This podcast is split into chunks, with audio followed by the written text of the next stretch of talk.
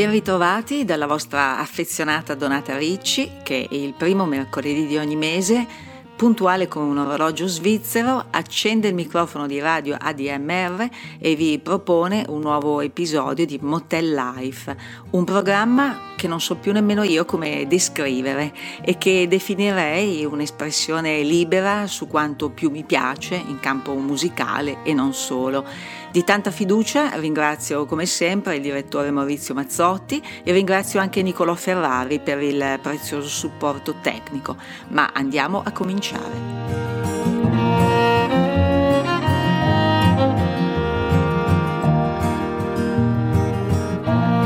In questo nuovo episodio torno su un tema che mi sta a cuore, le affinità artistiche e ditemi se non sono intriganti. Scoprire quel quid misterioso e per lo più inspiegabile secondo i parametri della razionalità che lega individui, artisti, creatività. Eh, nella conduzione odierna vi sottopongo due musicisti, tra i quali noto numerose analogie.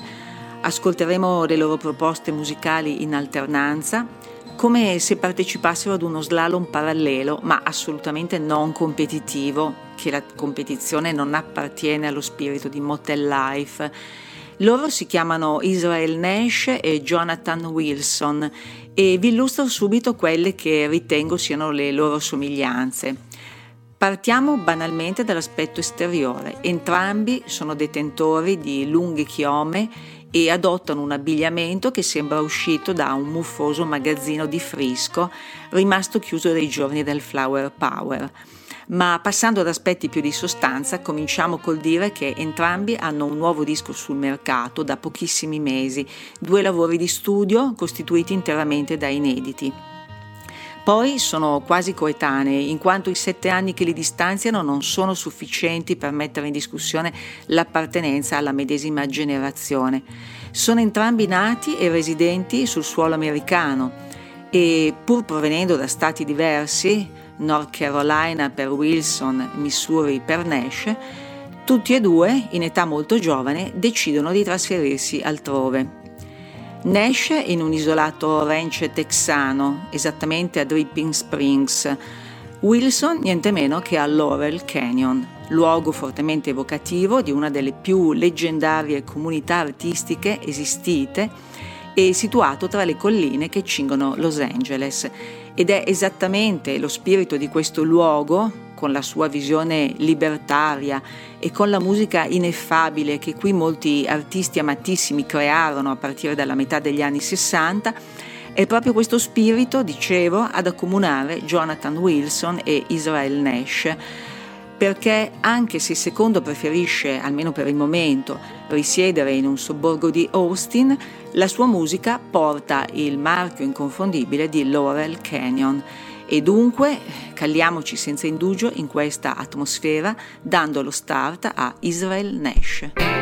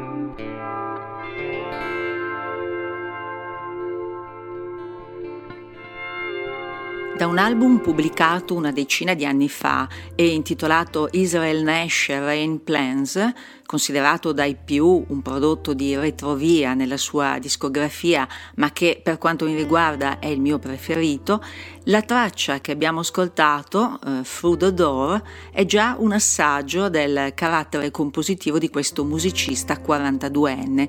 Si apre con pochi accordi armonicamente ben assestati, eh, l'onnipresente pedal steel stende un velo onirico su tutto, poi circa a metà dell'esecuzione ecco che il brano si invola in una fuga cosmica.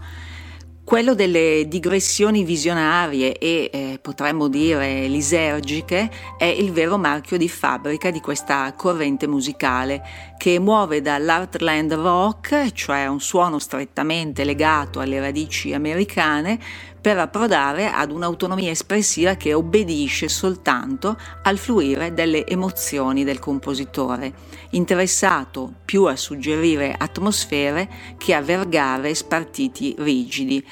Nel caso la mia descrizione non sia stata sufficientemente chiara, ce lo facciamo spiegare meglio da Jonathan Wills. Anticipating the waves of joy crashing, my good friend has found a new home.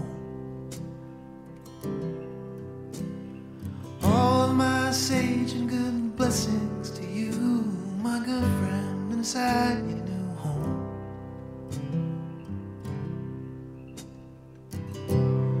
Stay till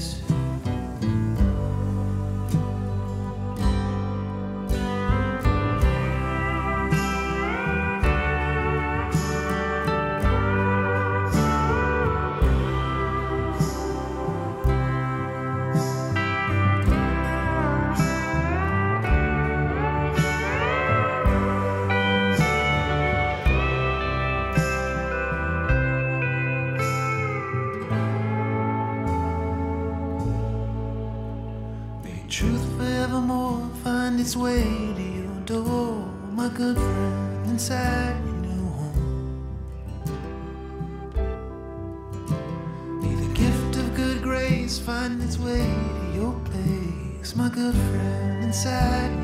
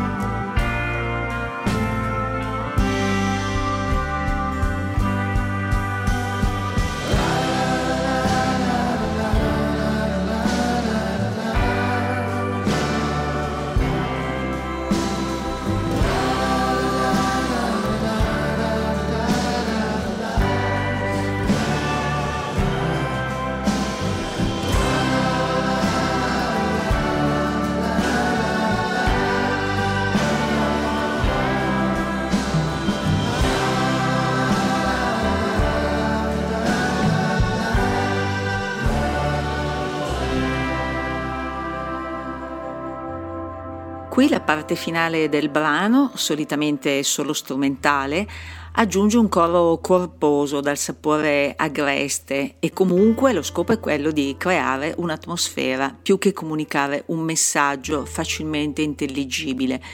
New Home proviene da Dixie Blur, album del 2020, dunque penultimo nella discografia wilsoniana che per me resta il suo apice creativo e dove pesa la presenza di Pat Sansone, valente polistrumentista dei Wilco, che qui suona e coproduce il disco insieme al titolare. Quanto alla scrittura dei brani, invece, eh, Jonathan Wilson fa come sempre tutto da sé ed ecco un'ulteriore analogia con Israel Nash. Ebbi modo di ascoltare Wilson dal vivo a Lucca nel 2012. Apriva addirittura per Tom Petty e gli Heartbreakers e purtroppo il pubblico di Piazza Napoleone gli prestò poca attenzione, dato che l'attesa, eh, spasmodica direi, era tutta per Tom Petty. E qui permettetemi di aprire una parentesi per segnalarvi che è appena uscito un libro importante sullo straordinario musicista della Florida, pubblicato da Shake Edizioni e scritto da due grandi firme della cultura musicale quali Marco Denti e Mauro Zambellini. Ma tornando a Jonathan Wilson, eh, lui a Lucca tenne il suo onesto act, stralunato e fascinoso, incurante di tutto ciò che non riguardasse la spontaneità del suo esprimersi. D'altra parte, che lui sia di quelli che fanno esattamente ciò che gli pare, senza l'ossessione di piacere né del riscontro commerciale, di cui peraltro non sembra avere sto gran bisogno, visto che da sette anni è diventato stretto collaboratore di Roger Waters, Ecco, di tutto questo suo essere libero da condizionamenti abbiamo conferma nel nuovo disco quel Eat the Worm che già dal titolo, che vuol dire mangia il verme, sembra far di tutto per mettere alla prova il potenziale acquirente, ma è soprattutto la dozzina di tracce che contiene a far storcere il naso ad alcuni, persino tra i suoi abituali estimatori. Effettivamente, eh, pur essendo un lavoro interessante, non è di facile ascolto. Potremmo definirlo un contenitore di suoni di disparata provenienza e del resto lo sapevamo che Jonathan è per natura onnivoro e insistendo sulla metafora sciistica potremmo aggiungere che fa slalom in scioltezza tra i generi.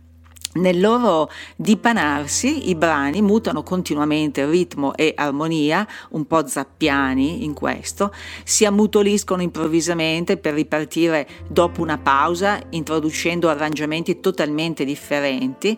Allo stesso modo le liriche, libere come se avessero assimilato i poeti beat, indefinite, ribelli alla tirannia del senso compiuto, ma ciò nonostante capaci di risultati poetici che arrivano a segno nel loro snodarsi come fossero flussi di coscienza.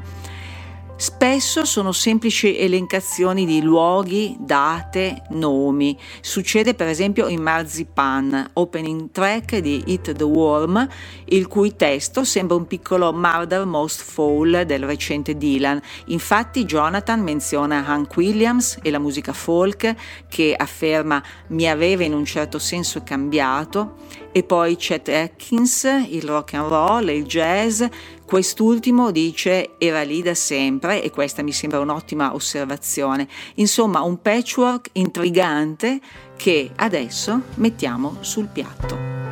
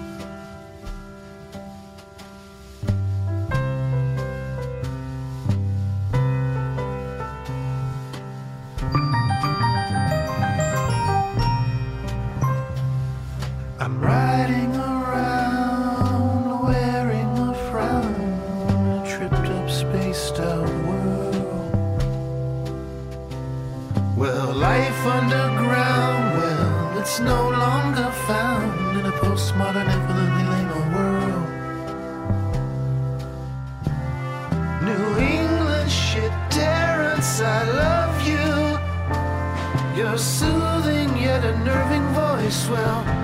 Terrence frankly makes me wanna do the do with you. You know I saw the little elves with. You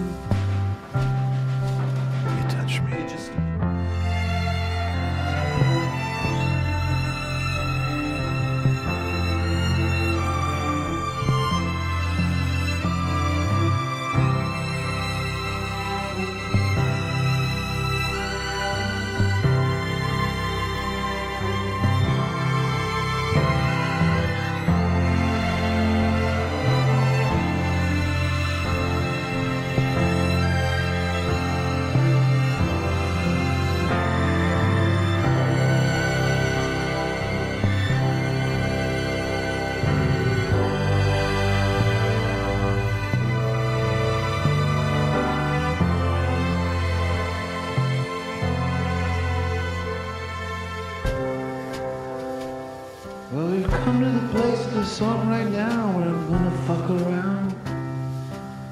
Go for broke like my boy Jim broke.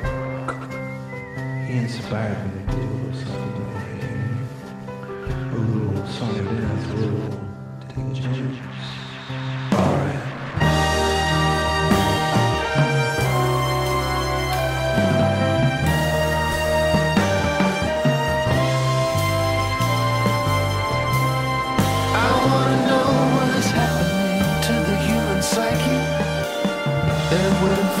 and less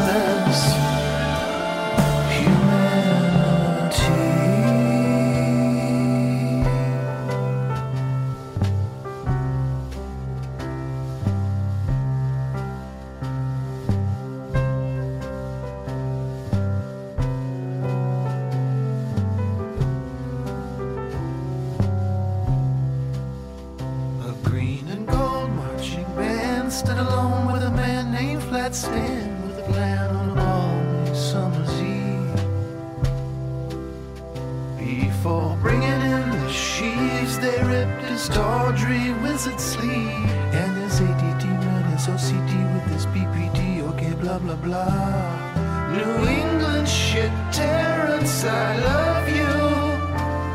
Your soothing yet unnerving voice, well, Terrence frankly makes me want to do the do with you. You know, I saw the little elves with you. Incursioni strumentali aliene in questa Marzipan. Nel nuovo disco Jonathan Wilson suona tutti gli strumenti, eccetto basso e pianoforte, ai quali appioppa nomi buffi come uova di Pasqua, vox umana, questo, quello, l'altro e altre bischerate da burlone qual è perché dice che voleva fare le cose da solo, in modo da concentrarsi su ciò che desiderava esprimere. Tuttavia, in mezzo a tanto solipsismo, spunta un'ispirazione inaspettata. Jim Pembroke, che è stato il cantante di una band finlandese poco conosciuta di nome Wigwam. Per il resto, autarchia creativa quasi totale. Per trovare qualcosa di similmente libero nella discografia di Israel Nash, il quale tra l'altro il 17 febbraio si esibirà a Chiari sul palco della DMR, dobbiamo aprire il disco Topaz, anno 2021, che in molti considerano il suo capolavoro e che viene inaugurato da Dividing Lines, un pezzo che già dal titolo sembra prendere le distanze dalla forma tradizionale di canzone per sostituirla con un trip cosmico. Per farlo si serve di un vero e proprio wall of sound dalle tinte gospel con un prorompente coro femminile e una generosa dose di ottoni. Dividing Lines.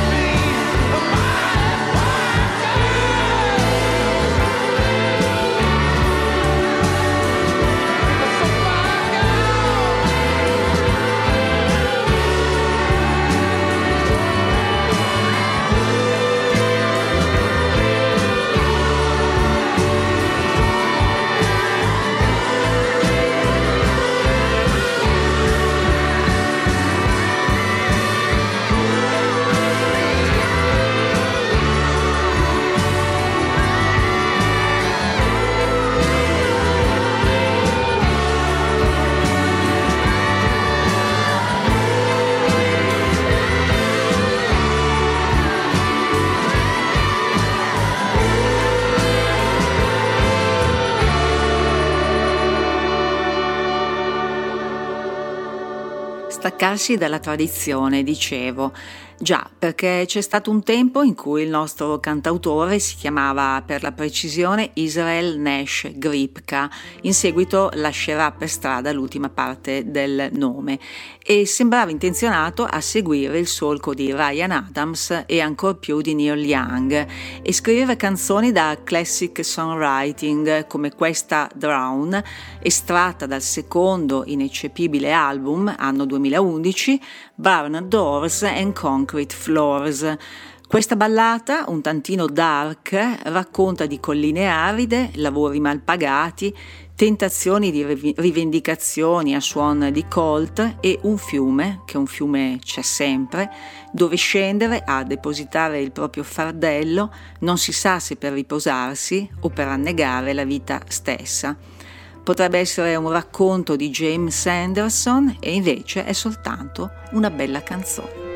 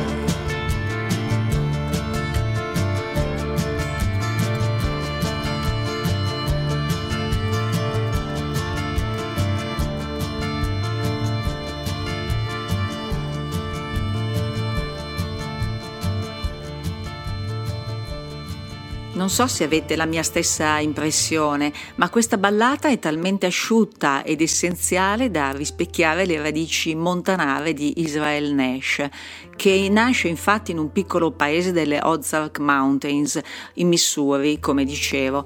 Questo spiega perché, in un, in un, moto di gratitudine verso le proprie origini, abbia intitolato il suo nuovo disco Ozarker, che poi significa abitante dei monti Ozark. Ed è un disco complessivamente buono, anche se alcuni aspetti mi lasciano perplessa, troppi campionamenti, una produzione ipertrofica ad opera di Kevin Redderman, che pure aveva ottenuto buoni risultati con Ray LaMontagne e My Morning Jackets, e quel suono troppo pieno che odora di classic rock però non ha perso l'abitudine di dilatare i brani in divagazioni sognanti. Nella traccia che chiude il CD, Nash afferma, lo canta proprio nel testo, di aver compiuto un cerchio e di essere voluto tornare alla terra natale dal Texas alle colline di Ozark. Un percorso dunque dal sud al midwest del continente americano che sembrerebbe più immaginario che reale. Quello che è certo è che lui si sente in pace in quella che chiama la terra delle ombre. Questa infatti è Shadowland.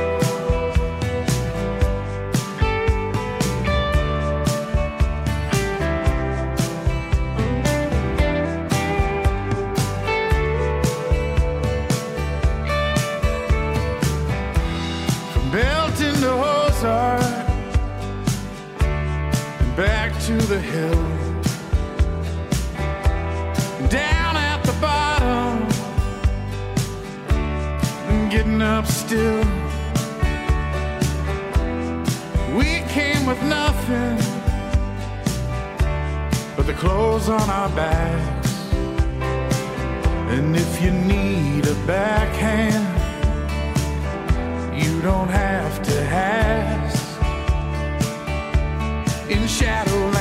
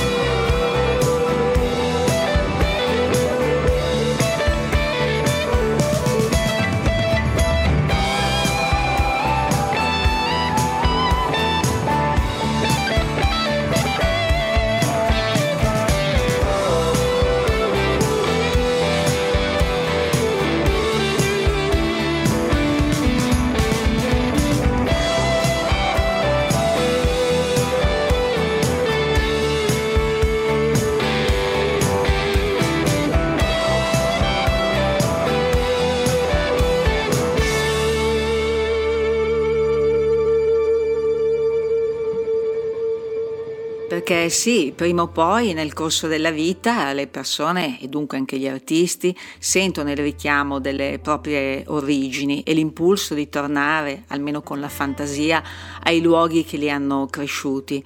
Per esempio, Jonathan Wilson, in un'intervista pubblicata sul Buscadero nel marzo 2020, confessa sono cresciuto in una merdosa cittadina industriale del North Carolina, nota solo per il commercio di mobili. Non c'era nient'altro, nessun museo e niente di realmente bello. È un luogo dove si impara presto ad usare l'immaginazione. Ho pensato di andarmene e sebbene l'opzione più logica fosse quella di spostarmi non troppo lontano, in un posto come Nashville, alla fine ho deciso di andare in California entrare in una band e provare a cavarmela. Tutto considerato, penso sia stata la scelta giusta. Dichiarazione rilasciata in occasione dell'uscita di Dixie Blur, che tuttavia conteneva una canzone molto bella, profondamente autobiografica e zeppa di ricordi familiari, che raccontava al contrario la nostalgia di casa provata da Jonathan. Si intitola 69 Corvette perché era l'automobile che guidava suo padre e che tra l'altro si intravede nel relativo video, rintracciabile facilmente su YouTube, che ha l'aria di un romanzo di formazione compresso in quattro minuti dove vengono assemblati frammenti di Super 8 in bianco e nero e Polaroid sbiadite, sereni pranzi domenicali, i primi tiri a canestro e un acerbo concertino alla high school. Il testo non fa niente per mascherare la nostalgia struggente e dice a volte penso ancora alla Carolina, mi manca la mia famiglia, mi manca quel sentimento, mi manca casa, dove io e mamma bevevamo tequila scadente e ci facevamo delle gran risate. Papà aveva il gomito del tennista perché si esercitava al violino, Ora lo vedo rallentare e non è facile accettarlo quando si tratta del tuo vecchio. Perciò ricordati di dire a mamma e papà che li ami ogni volta che puoi. Questa è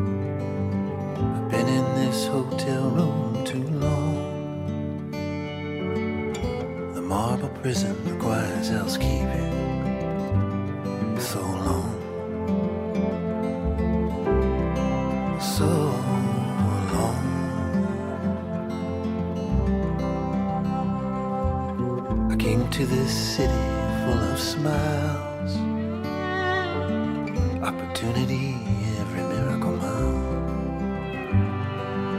I still think of Carolina sometimes. I miss my family, I miss that feeling. I miss home.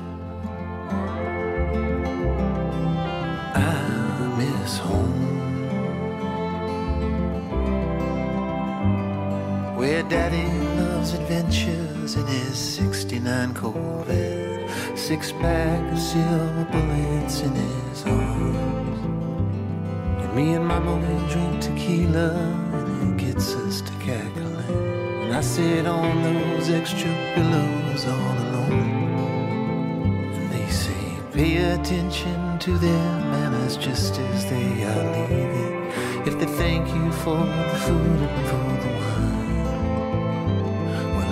right by on one day you're looking at Polaroids and grieving. So remember to tell them you love them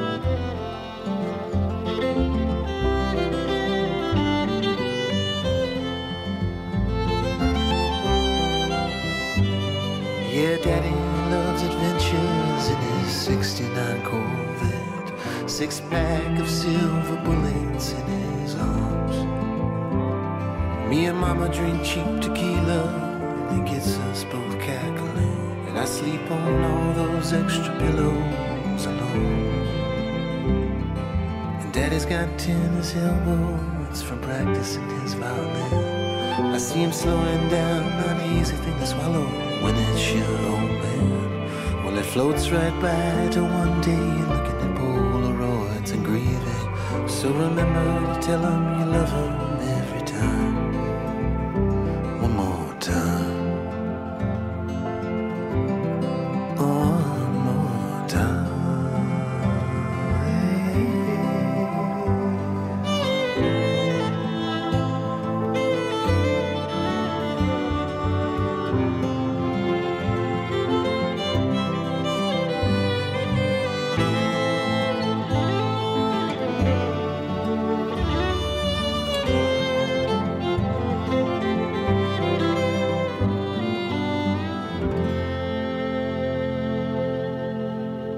Che dolcezza questa 69 Corvette, delicatissimo questo sentimento che Jonathan mise in valigia portandoselo con sé quando si trasferì sulla West Coast.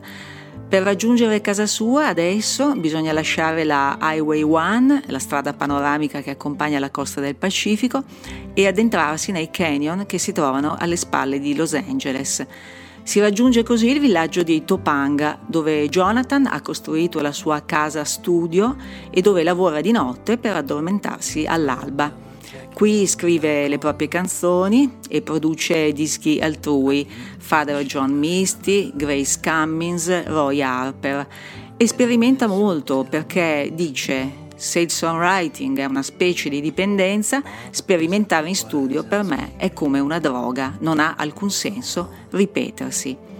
E che faccia sul serio lo dimostra il nuovo disco pubblicato per la BMG, quel Lit the Worm che citavo prima, dove il suono del Laurel Canyon Ricordiamo che prima di stabilirsi a Topanga Wilson ha vissuto a Laurel. Dicevo il suono del Laurel Canyon, che aveva ispirato un po' tutta la sua produzione, nel nuovo disco viene sporcato, contaminato da una sperimentazione spinta che rende effettivamente un po' più faticosa l'assimilazione dei brani. Come del resto è difficile ingoiare il verme rappresentato in copertina e che giace sul fondo delle bottiglie di mezcal, il distillato messicano per cui Jonathan va matto. Un esempio Charlie Parker è il titolo di un brano che supera i sei minuti e che parla proprio di Bird, l'immenso sassofonista dalla vita brevissima e devastata da abusi di droga, alcol, tasche al verde e ricoveri psichiatrici, come del resto altre leggende del bebop. In questa traccia, intitolata Lui, e che probabilmente è tra le migliori del disco, si comprende il grado di indipendenza compositiva a cui Wilson è giunto, perché ci mette dentro di tutto, dall'arrangiamento orchestrale a inserti marziani di sax contralto in omaggio alla musica di Parker. Un'operazione simile a quella compiuta dagli Steely Dan nel loro brano Parker's Band, sul finale del quale compare il sax di Parker, ma intanto questo è Jonathan Wilson.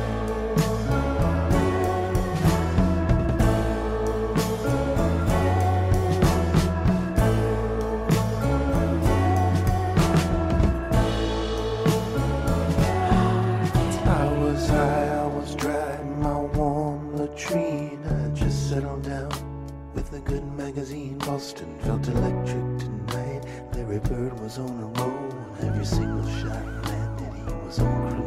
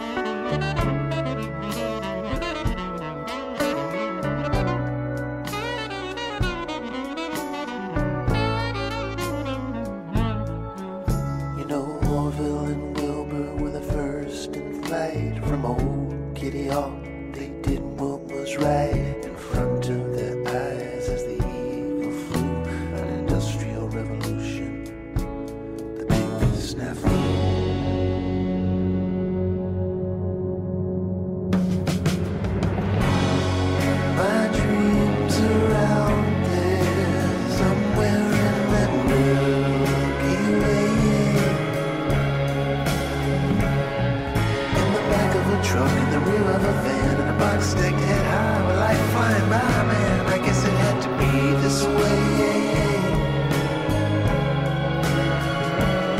Yeah, a dream was just some ignition point. It's causing quite the spark.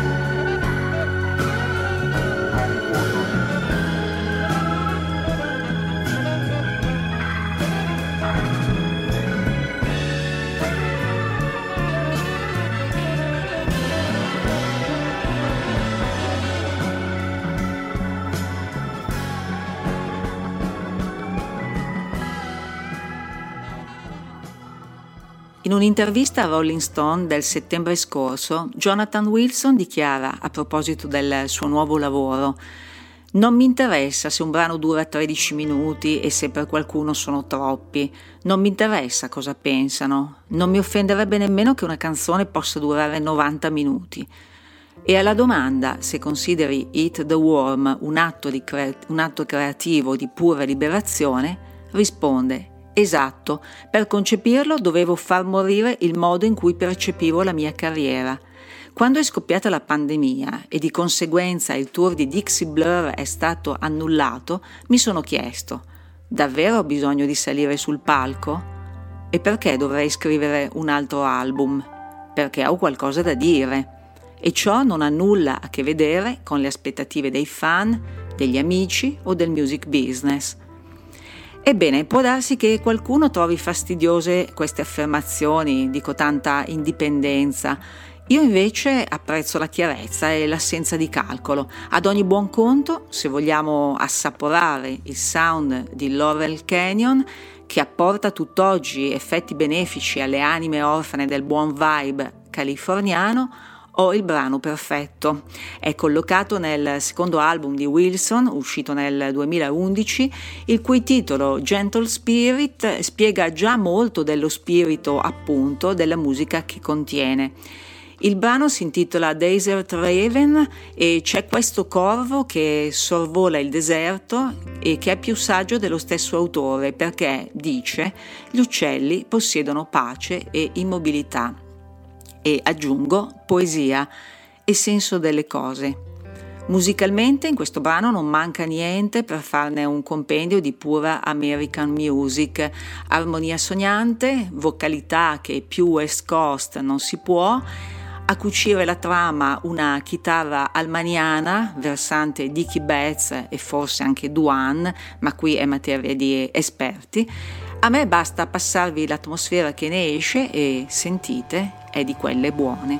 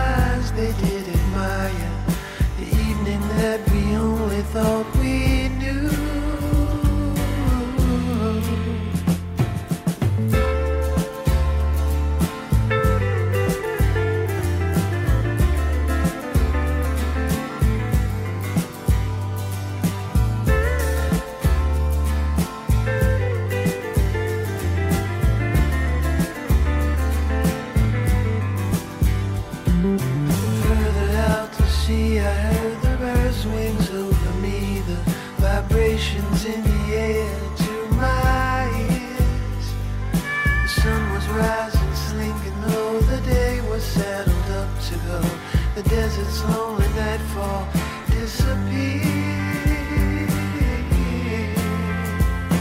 The raven who flies through the desert skies is wiser than you or me. The birds have a peace, the stillness of sleep, and the desert raven he has poetry.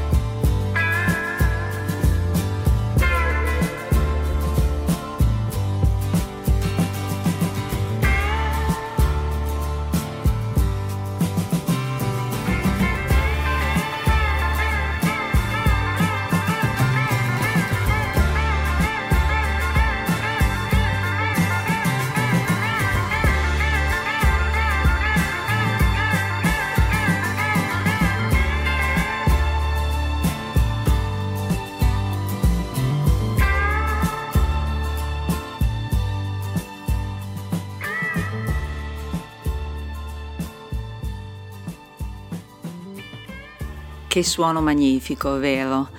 Mi ricorda tra l'altro alcune cose della Chris Robinson Brotherhood, la band nata da una costola dei Black Rose, ma mi richiama anche, e aggiungo ovviamente, altrimenti cadrebbe il postulato di questa chiacchierata, molte composizioni di Israel Nash.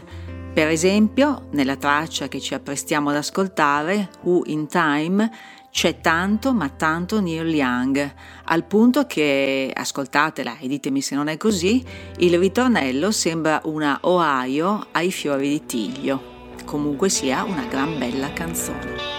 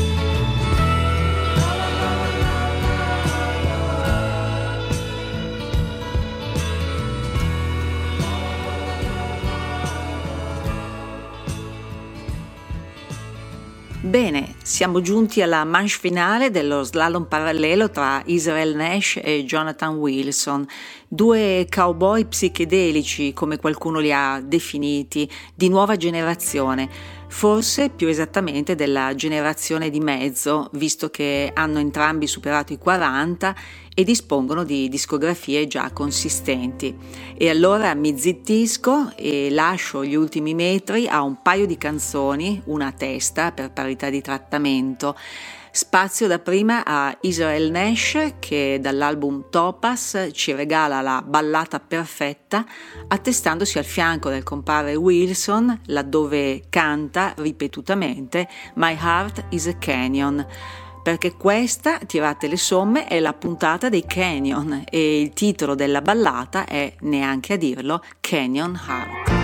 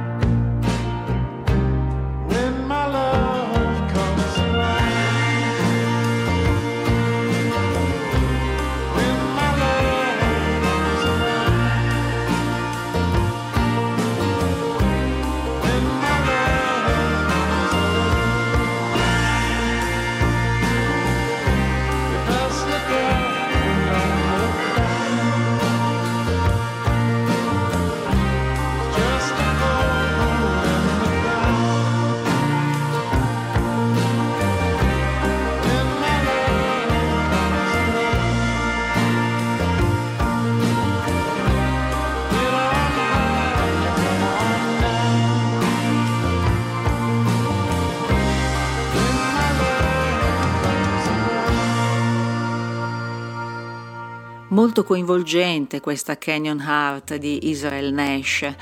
E per concludere questo episodio di Motel Life, durante il quale ho inteso proporvi quella che secondo me è ottima musica e che spero abbiate gradito, ecco l'ultima canzone a firma di Jonathan Wilson che mi permette di salutarvi come sempre all'insegna della gradevolezza il titolo, Pirate, può sembrare vagamente minaccioso, ma credetemi, la melodia è un accompagnamento ai bei sogni che vi auguro popolino il vostro sonno imminente.